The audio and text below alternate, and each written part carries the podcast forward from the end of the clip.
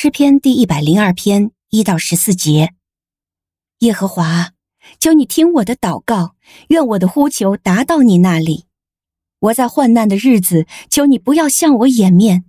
我呼求的时候，求你留心听我，并且迅速应允我。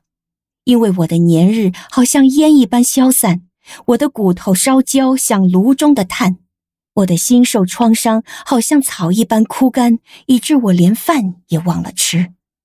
因我哀哼的声音，我就渐渐消瘦。我像旷野的鹈鹕，又像废墟里的猫头鹰。我躺在床上警醒着，就像屋顶上孤单的麻雀。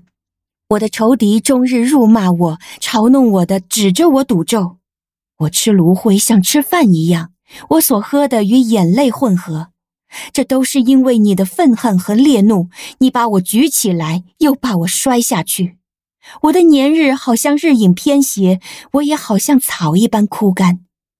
耶和华啊，你却永远坐着为王，你可纪念的名也必存到万代。你要起来怜悯西安，因为现在是恩待锡安的时候，所定的日期已经到了。因为你的众仆人喜爱他的石头，爱惜他的尘土。您现在收听的是天赋爸爸说话网。神所赐的迦南美地是流奶与蜜之地，上帝的话语比蜜还要甘甜呢。我是拥蜜使者永恩，我是蜜蜜，让我们一起在天赋的话语里勇敢探蜜，蜜得甘蜜，得蜜得利得胜。弟兄姐妹，主内平安，我是永恩。今天我们的灵修进度来到诗篇一百零二篇一到十四节。从小标题我们得知，这是困苦人发昏的时候，在耶和华面前吐露苦情的祷告。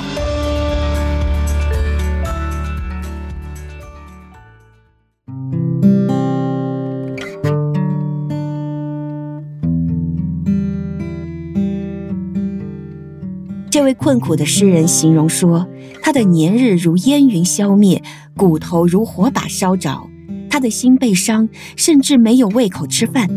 诗人感觉自己孤独如旷野的鹈鹕，荒场的枭鸟。不仅没有人理解他，还有敌人攻击辱骂他。诗人就像草一样枯干，他吃的是炉灰，喝的是眼泪。唉，这是怎样忧愁挣扎却没有出路的境况啊！你有过类似困苦忧愁到发昏的经历吗？不论你多么努力，想方设法，但就是无法获得挑剔的父母，或你所敬重的长辈或领导，或者某个圈子的接纳和认可。你很优秀，待人真诚，但你喜欢的人始终没有回馈同样的感情。你尽心竭力为家庭付出，但你的配偶却移情别恋。你引以为豪的孩子有一天突然告诉你，他喜欢同性别的朋友，或者你最爱的家人罹患重病，健康每况愈下，能想的办法都想了，除了哭泣、忧愁、叹气，你什么也做不了。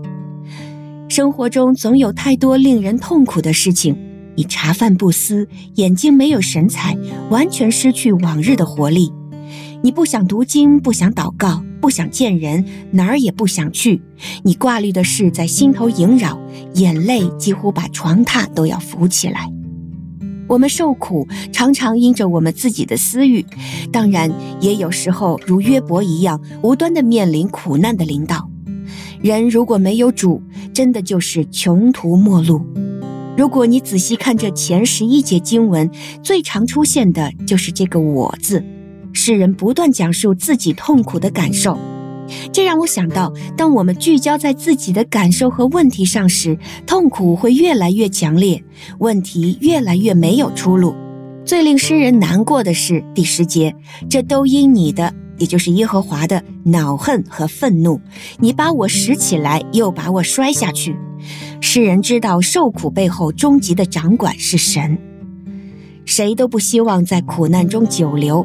作为基督徒，神的孩子，我们要做的就是把自己的苦情带到上帝面前，告诉他你的感受、你的忧伤、你的难过、你的遗憾、你的自责、你的愤怒、你的无能为力。或许你已经痛苦到不想祷告，你也可以诚实的跟神讲啊，就如这首诗的诗人一样，他没有向神隐瞒自己的感受。不过十二节，诗人突然从我转向了你，他祷告宣告：唯你耶和华必存到永远，你可纪念的名也存到万代。这样的宣告迅速调转他的注意力。从自己转向神，他开始有了新的眼光。他凭着信心看见第十三节：“你必起来连续锡安，因现在是可怜他的时候，日期已经到了。”弟兄姐妹，不论您现在正在经历什么，很多问题确实没有答案，凭着我们自己什么也做不了。但请千万千万不要丢弃对神的信心，要耐心等候主，等候他的启发，他的连续。正如彼得前书五章六到七节说：“所以你们要自卑，伏在神大能的手下。到了时候，他必叫你们升高。你们要将一切的忧虑卸给神，因为他顾念你们。”阿门。疲惫的人，愿你的心可以带着有安息的盼望，等候神的启发、开路和连续。